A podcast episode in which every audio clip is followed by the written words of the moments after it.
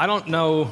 I don't know if you're like me or if you've had this experience, but at different stages of my life, I have tried to make places like little safe places for myself. What I mean by that is like when I was a kid, there was a couple times I can remember this distinctly where I would clear out my closet and I brought my I had this little tiny kid's desk. I brought it in there. Had a little light that I like ran an extension cord in there for it. It was like this little secluded place that was just mine. And I it was because the rest of my room was a mess. And I just wanted this place that didn't feel chaotic. I hadn't worked out my Enneagram type yet to understand that like I need this kind of stuff, but it was like an organized little safe place that was that was all mine. Only I could fit in there with like my clothes hanging right over my head, like it was my place. Or couple years later, me and a friend, we made this fort across the street from our house where there was this, this field. They hadn't built a house on it yet. Dug this huge pit out, had a piece of plywood on top that was our little roof. And uh, it, was our, it was our place. You know I mean? It was safe, it was away from the parents. You know what I mean? Like it was, it was our little spot, our little refuge, as it were. Or got into high school and uh, there was this dirt road that ran outside of our town. We lived on the edge of the Pine Barrens, one of the biggest, you know, kind of pine forests in uh, New Jersey. And on the way out through the Pine Barrens, there was this, there were old cranberry bogs that had been filled in and become lakes at this point, ponds, whatever you want to call them. And uh, we had this place, me and my friends, we ended up calling it the spot. It's like, that's where we would go. We get a carafe of coffee because, I don't know, that's what we did. And we would take our carafe of coffee. We had Walkmans at the time, if anybody remembers those. We were listening to the doors, drinking some coffee. We filmed ourselves, made like a little home movie. It was weird, but it was our spot. That was where we went. No one else was there. That was our safe place. That was our spot away from the world, right? Our little secluded place. Still, even at this age, lately I'm like, maybe we should get a house in the Adirondacks. Maybe we can find a cheap fixer up or a place that we can go, a place that's like mine, away from everything, it's secluded. It's my place, safe, quiet. But these were my these are my hiding places, right? These these this, it's like maybe it's an escape. Maybe it's for mental or emotional safety of some sort. Emotionally, spiritually, I don't know. But I think that that we all have things like that still. Maybe it's physical places, I don't know. People we run to, hobbies we hide ourselves in, things that we go to that are ours, that place of refuge, that place of safety, that place of stability, that place where we can hide ourselves and just be. Today, we're going to look at a, a famous psalm, Psalm 91. And, and we're going to be looking at the idea that the Lord is my refuge. And in Hebrew, in the beginning, the first couple lines, it's, it's really this idea that the, Lord is my hiding place, my secret place, that, that the place that I go and I dwell and I'm there and, and all, all is right with the world. The Lord is my refuge. Now, here's what we need to understand about Psalm 91. I want you to understand just a little bit of our theology as a church, right? Okay. We believe that the scriptures are true, that they are reliable, that they are able to teach salvation, make us wise unto salvation, that the scriptures all point to the gospel, that they, they point to Jesus, that they are the written word that points to the living word. We believe that the scriptures are authoritative, that they are the, the norming norm, that we run everything through, through scripture. It's, it's the grid that we run life through and say, you know, where is God at? What's God calling us to? What's the gospel? How do we know who God is? Where are we at in this story? We, we go to Scripture as a source of authority. But along with that, we also believe that the Scriptures are written in a variety of styles of literature. There's various ways that the Scriptures have been written over several thousand years. Some are historical narratives now, the Gospels are narratives about Jesus' life. You have the Exodus story. It's a narrative, right? It's telling you a story that happened. There are chronologies, there's genealogies. What kind of literature is that? you know, where it's just listing who was born to who, to who, to who over the generations. There are, there are letters written to people.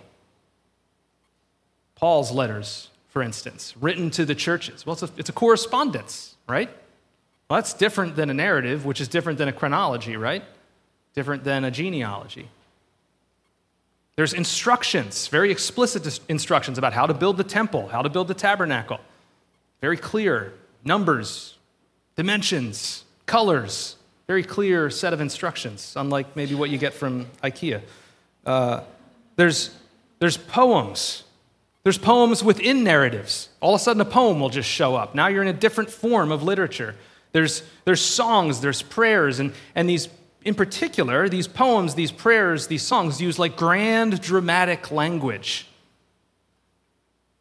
But as I said in the beginning, still saying something true about God, still authoritative in our lives. But these, these poems, these songs are meant to paint a picture, they're meant to evoke a feeling, but they're not the same thing as a narrative, they're not the same thing as a historical uh, document. They're, uh, they're not the same thing as a letter with directions, like an exhortation, like Paul would write. Just a different form of literature. And so we have to read them through that lens. This is really important, I think. Because sometimes we come to the Psalms and we think, oh, well, this is just telling me what to do and how to live my life. There are times where it's wisdom literature like that, but there's times where it's just using this grand, beautiful language like a love letter, saying these grand things that are really just trying to paint a picture, right? So I was thinking about this just as an example. Benjamin Franklin, right? We all know Benjamin Franklin, history of the United States, was an inventor, and he wrote inventive type literature, telling people how he did things and what he was building. He was also involved uh, in the Declaration of Independence, a letter of sorts, but also a founding document of sorts. He also wrote poetry, believe it or not. He wrote diplomatic letters when he was working overseas, right? So different forms of literature, same author right? But when you read them, you have to figure out what am I reading here? What is the intent of this? What's going on here? And so I'm saying all of this to sort of set up what is a grand poem in Psalm 91. There's some grand things that are said. There's some huge language that is used that we need to sort of get into and say, what's going on here? Remembering all the while that it's a form of literature, authoritative from God, true, saying something valuable. So if you have a copy of the scriptures, turn to Psalm 91. I want to read this for us, remembering that this is a poem that has a, a line scheme that, that is using this language to paint a picture of who we are and who God is. So the author, unknown, if I slip into saying he, forgive me. Could have been a woman that wrote it. I'm so used to saying he because of reading David and how many Psalms he wrote. So if I say he, please forgive me. We don't know. The author says this the one who lives, or dwells, or sits down, the one who lives under the protection of the Most High, dwells in the shadow of the Almighty. I will say concerning the Lord, who is my refuge and my fortress, my God in whom I trust. The author's saying this now He himself will rescue you from the bird trap, from the destructive plague. He will cover you with his feathers. You will take refuge under his wings. You hear metaphor, right? Again, we wouldn't read that literally, right? This is, this is metaphor, it's poetic language. He will cover you with his feathers. You will take refuge under his wings. His faithfulness or his loyal love will be a protective shield. You will not fear the terror of the night, the arrow that flies by day, the plague that stalks in darkness, or the pestilence that ravages at noon. Though a thousand fall at your side and 10,000 at your right hand, the pestilence will not reach you. You will only see it with your eyes and witness the punishment of the wicked.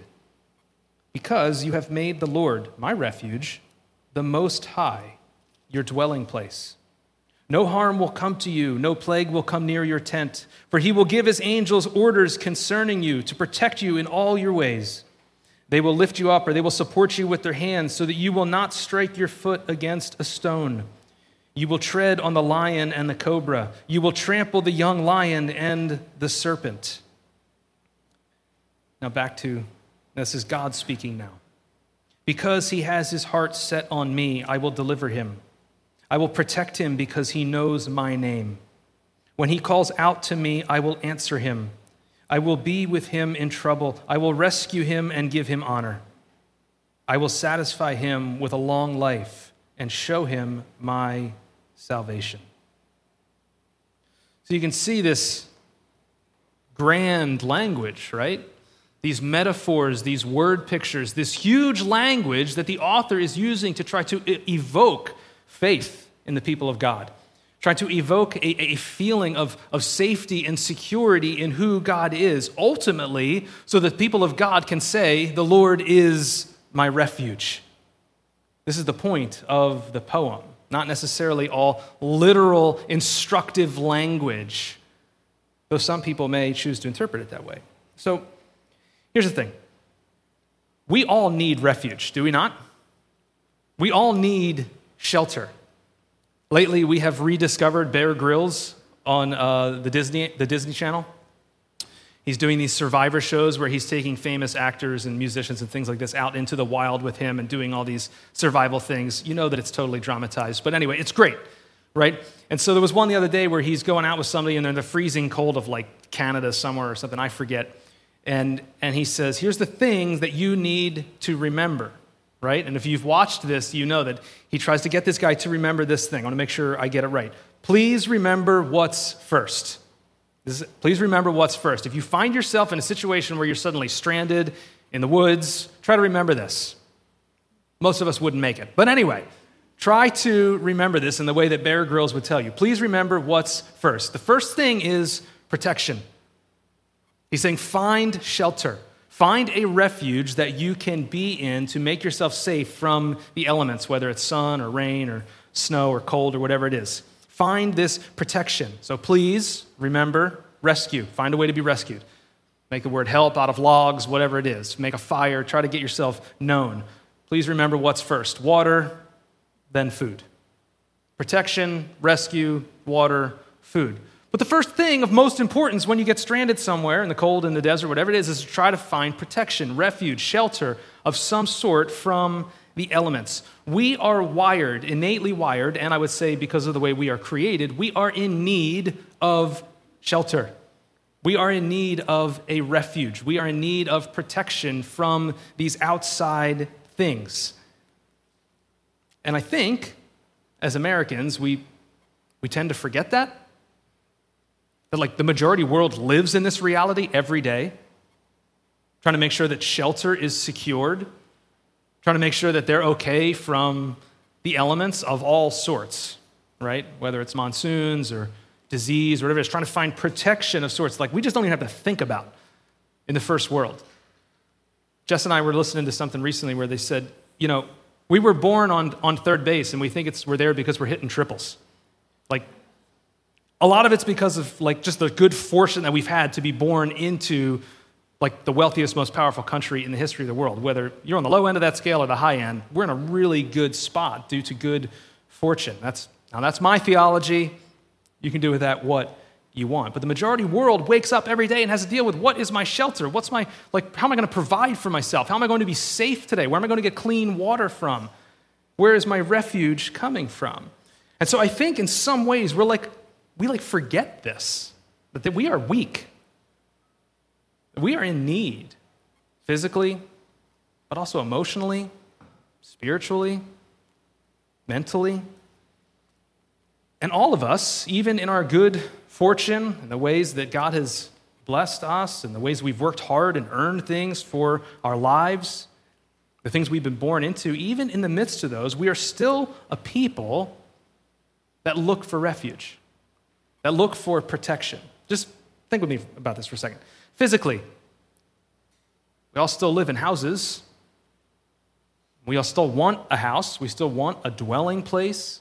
We still have an aspiration of getting a better house, a bigger house, a nicer house, a warmer house a vacation house, whatever it is. Like, we know that we, we need this. Then we get warranty plans on the things that we buy because we know that they're weak and they might break, so we better protect ourselves and have something to keep it working in case something happens to it down the road. We have insurance policies. Why? Because we're afraid that something's going to break our bodies, our cars, whatever it is. We, we, we're going to get an accident, right? Like, we know, we don't like to think about it, but we know that we are weak and frail and something bad might happen right? So we have these policies to try to protect us. Emotionally, we try to find security, right? We try to protect ourselves uh, through our relationships. We try to find the right people that are going to make us feel okay about ourselves.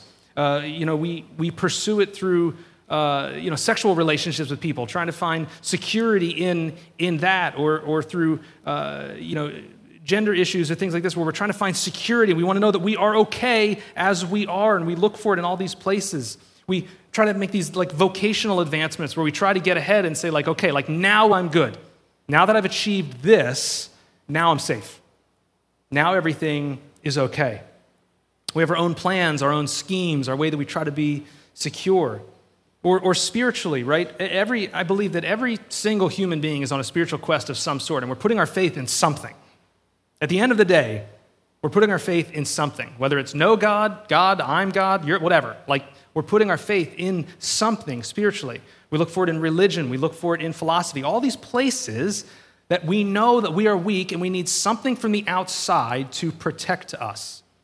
We're going to find it, we're going to get it, we're going to secure it so that our lives are okay. And we know that we are needy, we know that we are uh, like weak, and we know that bad things can happen, so we better protect ourselves in some way.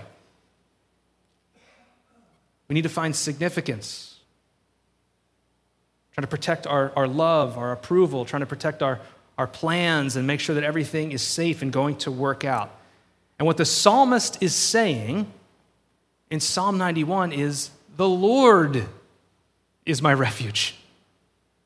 Underneath all of it, foundationally speaking, the Lord is my refuge. The Lord is my safe place. The Lord is where we should choose to dwell and find security and safety. Are those other things important? Yes. Did God give us a mind and wisdom to pursue protection for ourselves? Yes. Did He give us a way to get a job? And yes, absolutely. But foundationally, the psalmist wants to know that in the midst of pursuing all those things, is the Lord first and foremost your refuge?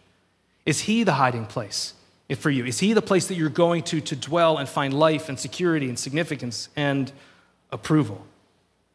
The psalmist is calling us to make sure that the Lord is our refuge. Like we did last week, uh, I want to invite somebody to come up and share about God being their refuge. Uh, Kevin is going to come up and share just sort of how Psalm 91 has impacted him uh, in the midst of this. Just talking about refuge, I want to give us some like real life examples other than just me pontificating on it. Uh, and so, come on up. Here you go. You're on it. Kevin's going to share about Psalm 91. Thank you, Jim. Hey, everybody. Is this where I can make a short joke? All right. Um, as Jim said, I just want to share a personal testimony around Psalm 91. Um, and as I was reflecting on the words from this psalm, it really occurred to me that I've spent a good bit of my life trying to protect things and that are important to me and to control outcomes. When I was growing up, I played a lot of sports, so I worked out to protect myself from getting hurt. I tried to control what others thought of me sometimes by doing the cool thing, trying to fit in with the cool crowd. I also wanted to protect my future, so I went to college and I got a decent job. I spent a lot of time over the years focused on me and working hard to succeed. I was a very prideful person. When Tammy and I got married in 2001, suddenly there was lots more to protect wife, house, cars, retirement, so, of course, I bought life insurance, car insurance, contributed to my 401k, got disability insurance, and so on, just in case something bad had happened. Like most of us, I spend a lot of money and a lot of time trying to protect the people and the things that I love. And apparently, this rubbed off on, uh, on one of my children who's not here, uh, who's the oldest, and his name is Andrew. I won't mention any names. Uh, I sent, he needed a calculator for school uh, one year, so I sent him to the store with my credit card, and of course he got a really nice calculator. And he came back with the calculator, and he also came back with something else that was on the bill that was the warranty for the calculator, which cost almost as much as the calculator itself. Uh, so this was a uh, a life lesson for Andrew that we had a little chat about, and. Um, it really also occurred to me that how wired we are as people to protect things. Um, anyway, I think, I think you guys kind of get the point. Most of my life was about me and being in control of everything until 2008. So enter 2008, fast forward to 2008, and some of you guys, um, you know, my huddle have, have probably heard this story. Uh, but the wheels fell off in 2008, and like a lot of other folks, um, I lost my job, and suddenly I felt like I couldn't protect anyone. And you know, me being a prideful person, my ego was was crushed. And I remember, and uh, Tammy, Tammy will vouch for this. She's, she's sitting back there, but I remember spending a few days in my PJs, not even leaving the house, searching on Monster.com, trying to trying to find a new job. If if some of you guys know what Monster.com is, but some of you kids probably never heard of Monster.com. Um, I felt like I'd failed as a husband, as a husband and a father. We owned two houses, and uh, if you guys remember 2008, um, you couldn't sell a house in 2008. So we just moved here to Nazareth, and um, yeah, two houses, and we had three kids under five. So the uh, the stress level um, was really really high in our house at that point, uh, and no income, mind you.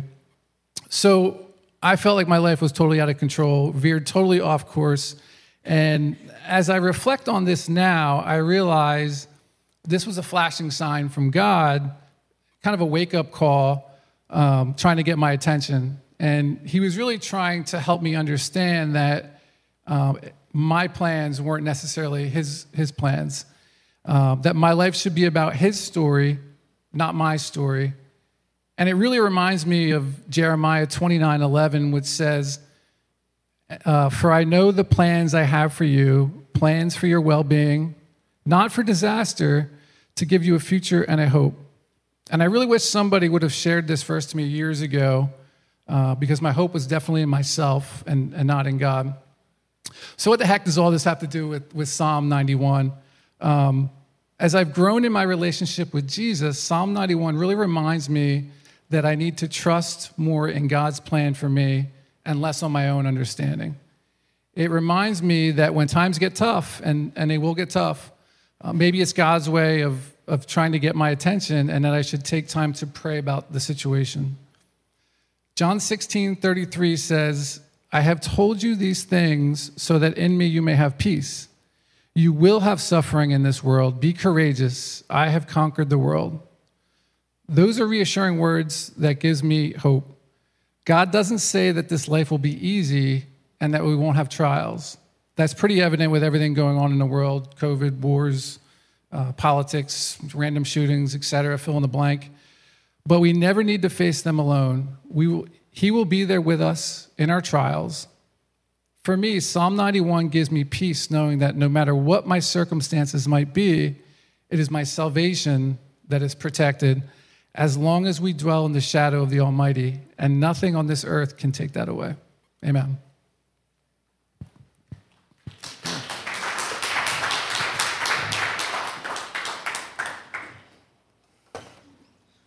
Later, we'll have a lesson about Monster.com, Napster, E, E-Trade, MySpace. Yeah. Thank you. Thank you, Kev. What? E-Trade's still there? Okay. Sorry. Enron. Sorry, that was. Okay. Sorry, I don't mean to make light of that. You know, Kevin uh, shares, shares something really true in there towards the end about how there are troubles in the world. There are trials. So let's talk for a second about what Psalm 91 doesn't mean. A couple things, all right? Psalm 91 does not mean that if you have comfort, it equals God's protection. This is important because I think that's a trap we fall into. Well, I'm comfortable, life is good, I must be doing everything great. Clearly, I'm following God because my life is blessed. Right? And we wouldn't say it, maybe we wouldn't say that out loud, maybe we would, but we think it. Does everyone who lives a comfortable life live in the shadow of the Almighty? Are there not evil people that prosper? That have great lives from the outside looking in, right? Life is good. Houses, boats, cars, relationships, whatever. Life's great. Money in the bank. Horrible people. Does everyone who doesn't live a comfortable life not have God's protection? What's that say about people born into sub Saharan East Africa, West Africa? Oh, because their life isn't good, do they not know God? Do they not follow God? That was a, that was a mindset for a long time in the church. It's evil. Clearly, they're, they're pagans. That's why God hasn't blessed them. Man, it's warped theology. Psalm 91 does not mean that the refuge of God equals no pain. How could it? The author's not naive. This author was a, a, good Jewish person who understood the history of Israel and where they'd come from, the trials they'd been through, a people enslaved for 400 years. Like, this is a formative story for the people of Israel, the people of God living in slavery. Refuge in God doesn't mean no pain, as Kevin talked about from John 16, that Jesus himself says, In this world you will have troubles. There's a promise for you. In this world, you're going to have problems. In this world, you will have troubles, trials, tribulation, suffering. Jesus himself experiences it, right? Psalm 91 does not mean that perfect obedience, if you would just obey perfectly, which we can't, by the way, but if you could just obey perfectly, then you wouldn't have trouble or pain. Often a trap we fall into. Something goes wrong in our lives, and we think, where am I off? What, what sin is God punishing me for? Now, does God use trouble to bring us to Himself? 100%. 100%. But often we make this idea that, well, well, if I would, like, we end up believing in like this weird version of Christian karma. If I would just do good and I would just be good 100% of the time, then, then I would have God's blessing. Then these troubles would go away. Then these trials would cease. Friends, Jesus himself the incarnate God on earth obeys perfectly, lives out the law of loving God and loving others perfectly, a sinless human experience, and yet goes through the most pain. Does he not? Homelessness, hunger, abandonment, betrayal, and death. Perfect, perfectly obedient. Psalm 91 doesn't mean if you just obey perfectly, then you'll get everything good. It can't. And the author does not intend that. And what happens is these views, when we start to adopt them, it, it cheapens what the psalmist and the scriptures teach. It cheapens our relationship with God into being some form of transaction with like a cosmic Santa Claus. Right? We just, we're just going to do all the right things. We're going to stay on the nice list, and then everything's going to go well. And if it doesn't, why am I on the naughty list? What happened? I can't trust this Santa Claus God. And I do think this is one of the reasons. Did you catch it in here that this, is, this, this passage shows up in the New Testament? When Jesus is being tempted by the enemy, when the devil comes to him, he uses this exact psalm. Let the record show the enemy of our souls knows Scripture, and he can twist it Satan shows up and he tempts Jesus and he says, Just throw yourself down from the pinnacle of the temple. God will protect you, right? Get that Santa Claus genie God of yours to protect you. You're the son, right? Try to make this transaction with Jesus. Psalm says it, Jesus, throw yourself down off the temple, and all the people, man, they're just going to be blown away. And God will, his angels will come and lift you up. You won't push, you know, crush your heel against a, a stone. You'll be okay. He's trying to cheapen the relationship with God into something about just comfort, safety, working miracles on my behalf because I've been a good boy. It's not what the psalmist is saying, it's not what the scriptures teach. A relationship with God is not meant to be transactional like that. It's not meant to be a karma type thing like that. It's not meant to be a wish list if I just stay on the nice side of God. We have a tendency to do this, friends, and it's really important that we recognize it, that we call it out when we see it in one another, not in a mean way, but when we see a friend doubting God's goodness because they're going through trouble, and we got to call that out and say, no, no, no, the gospel says you're loved. Maybe God's calling you to something, But let's have faith. Let's go to God as our refuge, not just try to do good karma and get on the good list. Something else going on there. Let's not think so highly of our own comfort that we've been born into or our own performance, thinking that, like, I've done everything right, therefore my life's good. Or when pain comes along, to start believing that, well, maybe God's not good. If God would do this, if God's not protecting me, I've, I've kept up my end of the bargain. Where's God? We need to be careful to not live into that environment. Or when we see someone else and their life being troubled, we don't show up like Job's friends who are like, oh, you scoundrel, you must not be worshiping God enough. You must not be being godly enough. Therefore, God's punishing you. Again, we can have faith for one another and call one another to God as refuge. But we don't need to cast doubt on their faith because something troubling is happening in their life. So, what does Psalm 91 mean then? In this grand language, when the psalmist says, The Lord is my refuge, the Lord is my hiding place. What does this mean? Well, I think we have to start with walking with God intentionally. Look at verse 1.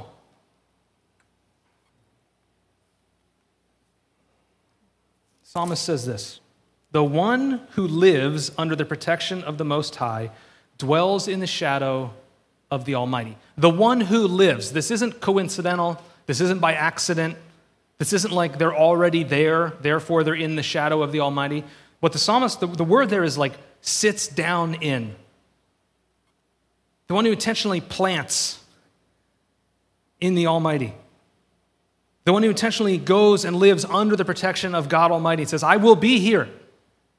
By faith, I'm, I'm plant a flag right here.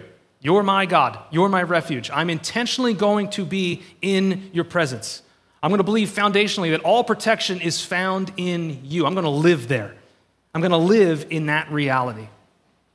It's an intentionality on the part of the believer. Or at the end of this psalm, look what God's response is.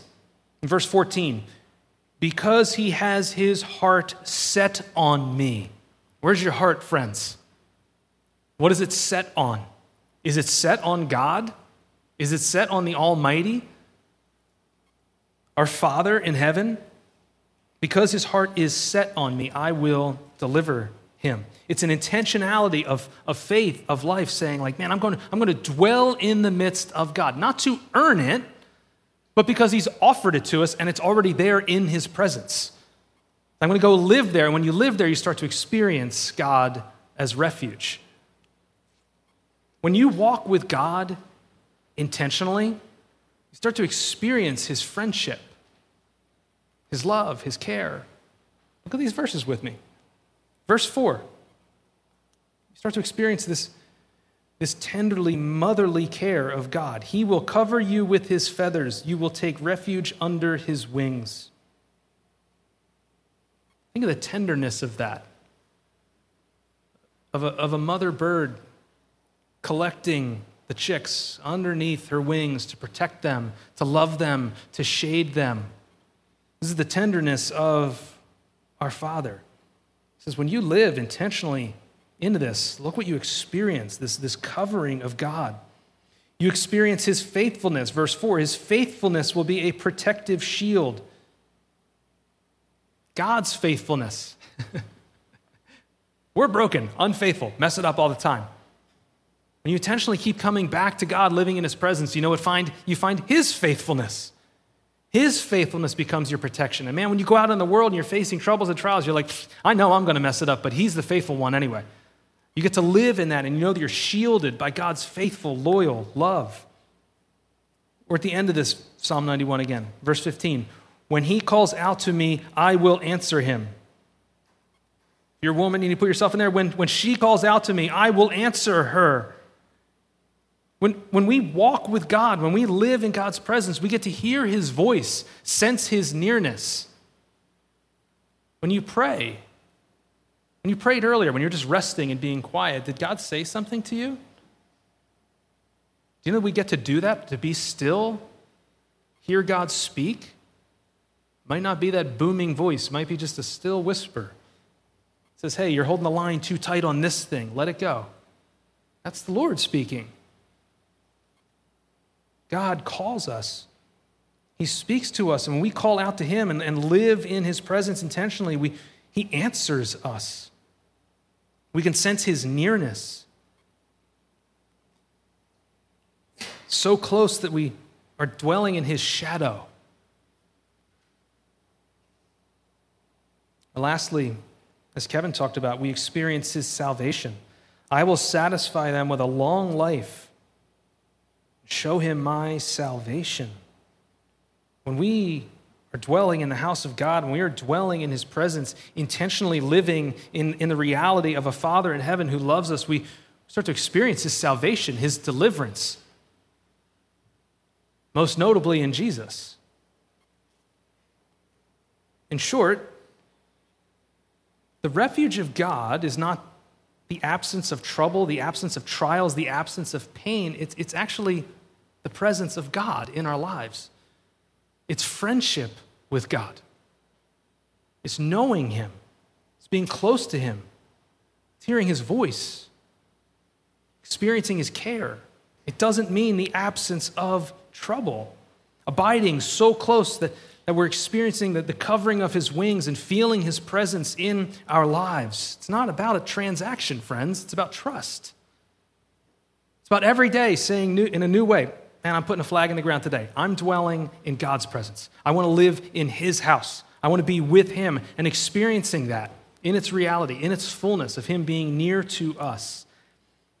In Psalm 46, like I talked about earlier, the psalmist says in there, though the earth give way.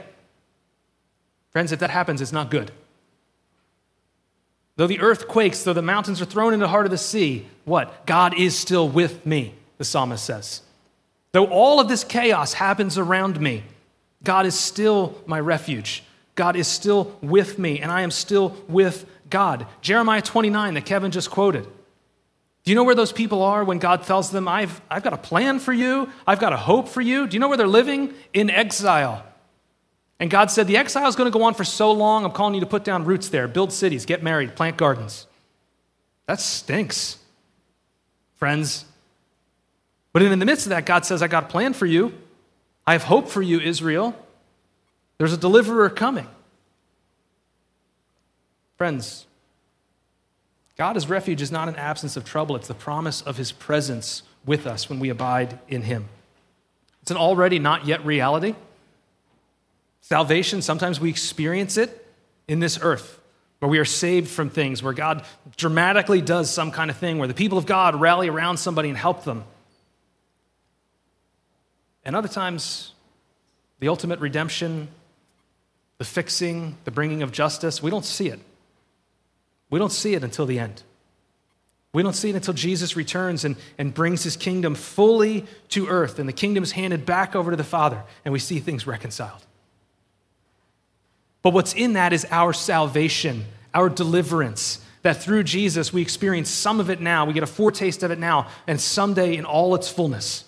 We will be delivered. We will be saved, finally set free from sin and death and brokenness.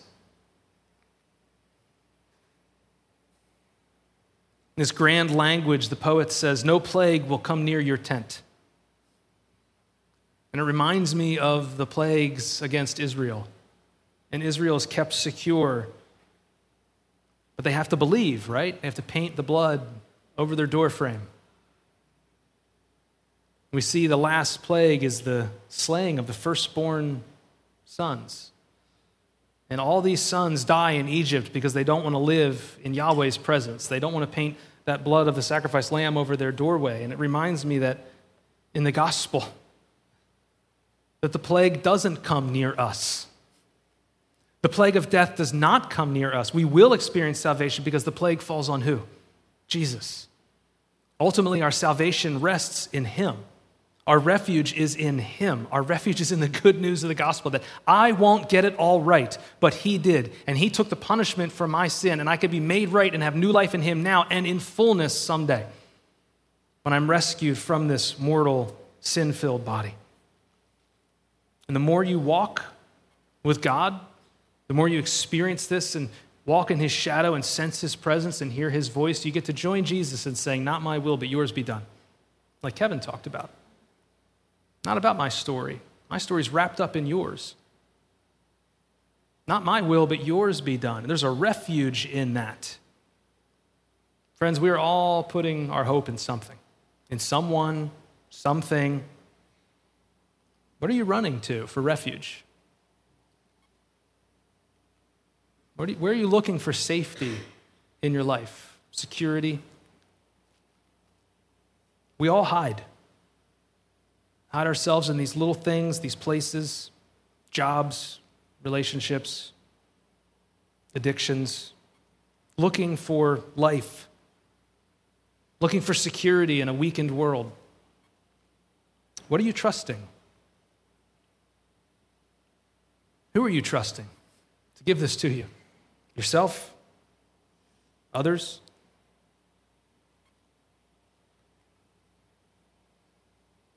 Are you valuing the presence of God in your life as secured by Jesus?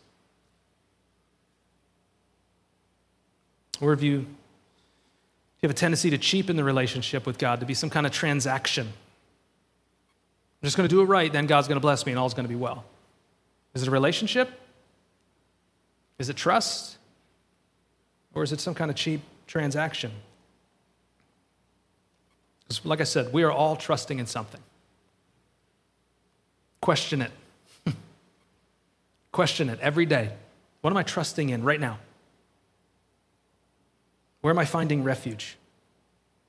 And I encourage you with this psalmist, with the people of God down through the ages, down through the centuries, to say, The Lord is my refuge, my refuge. Today, tomorrow I'll do it again, next day, the next day, until I'm taken into glory, into the fullness of God's presence someday. I will hide under his wings, walking so close to him that I'm walking in his shadow, experiencing his presence in my life. Would you pray with me?